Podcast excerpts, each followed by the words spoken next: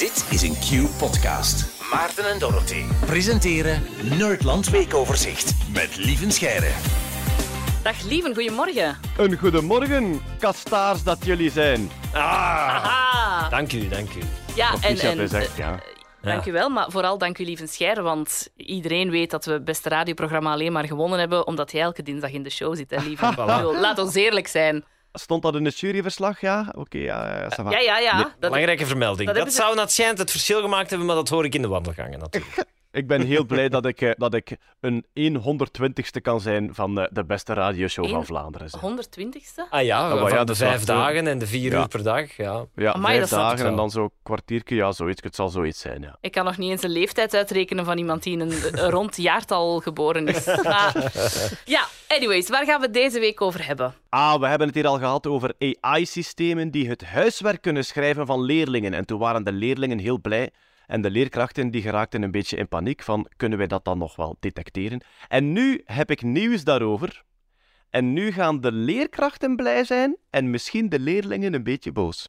Heel benieuwd. De strijd tussen leerlingen en leerkrachten. Ja, we gaan het dus weer hebben over AI-systemen die huiswerk kunnen schrijven. Ehm, ja, die, die ChatGPT, want zo heet dat dan, hè, daar kan je gewoon een opdracht aan geven. Schrijf mij eens een opstel over koning Boudewijn en dan komt daar een samenhangende tekst uit. Ehm, leerlingen gebruiken dat echt al. Ik hoor dat heel vaak, dat ze zeggen, ik heb dat of dat met AI gedaan.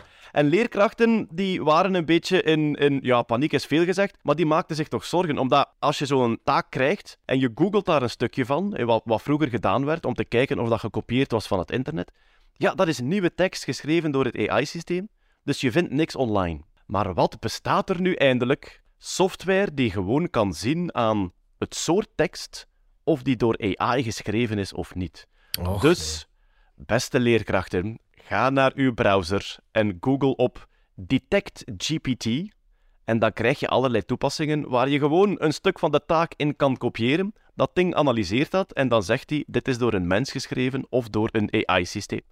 Ehm, ik heb er zelf een paar getest. Eh, Detect GPT is een plugin voor Chrome, dus voor uw webbrowser, die gewoon van teksten online direct ziet of die door AI geschreven zijn of niet. Och. En je hebt er ook een paar waar je zo een tekstveld hebt waar je tekst in kan kopiëren. Eh, Content at Scale is er eentje. En GPT-0 is er ook een. Je hebt ook nog twee betalende services, eh, Originality.ai en Writer. Maar goed, het is het onderwijs, dus om Ben Wijts eh, zijn zakken niet leeg te kloppen, had ik die misschien beter niet vernoemd. Maar ja, je hebt dus nu een website, je kopieert daar een stuk van de taak in en dat ding zegt, eh, volgens mij is het door AI geschreven of het is door een mens geschreven. Zeg maar, werkt dat dan ook met terugwerkende kracht? Wel, ik heb ze eerst eens zelf getest, gewoon met eh, teksten die ik zelf gemaakt had. Dus ik heb gevraagd aan ChatGPT, schrijf mij een opstel over koning Boudewijn.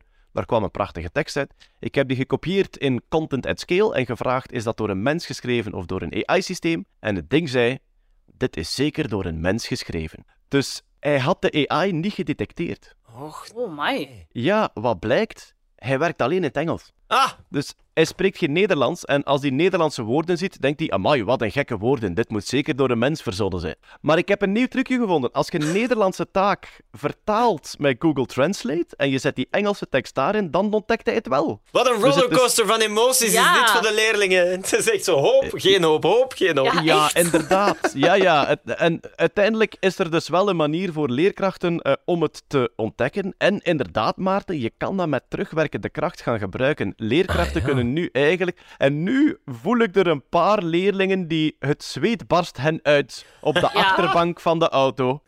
Je kan nu van de voorbije maanden met die services kan je gaan kijken, taken die twee weken geleden ingediend zijn, of die met AI geschreven zijn of niet.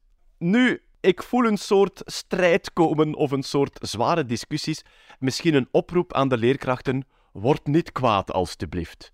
Wees niet kwaad op uw leerlingen. Ik vind het persoonlijk best inventief dat zij AI blijkbaar gebruikt hebben, als je dat ontdekt. En nu je terug met gelijke wapenstrijd, nu de leerkrachten het kunnen detecteren, ik denk, dit is misschien een ideaal moment om daar eens een klasgesprek over te hebben, of een groepsgesprek over te hebben. Omdat je kan wel duidelijk maken aan leerlingen dat voor sommige opdrachten is het niet verantwoord om AI te gebruiken. En dan bedoel ik een schrijfopdracht voor Nederlands. Daar wordt echt getest op welke manier kan jij zelf vlot schrijven en moeten we daar nog aan werken. Als je dat door AI laat doen, ja, dan is dat een beetje nutteloos. Maar voor andere opdrachten waar er gewoon gevraagd wordt, ehm, ja, schrijf een vlot samenhangende tekst over dit of dat, waar het niet zozeer gaat over uw eigen schrijfskills, maar het produceren van een tekst, Mhm. vind ik het eigenlijk niet altijd onverantwoord dat er AI-systemen gebruikt worden, omdat in het bedrijfsleven komt dat ook meer en meer binnen. Meer en meer formele bedrijfsbrieven, daar wordt een versie van gemaakt door AI en die wordt dan op details aangepast, waardoor dat je veel sneller werkt. Dus ik vind het eigenlijk geen slecht idee dat leerlingen ook op school leren werken met AI-systemen, maar dat hen duidelijk gemaakt wordt wanneer het verantwoord is en wanneer niet.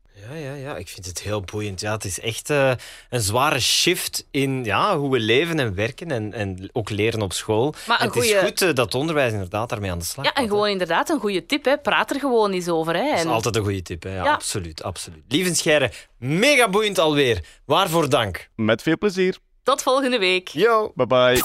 Dit was een podcast van Q-Music. Wil je meer? Wil je meer? Kijk op qmusic.be.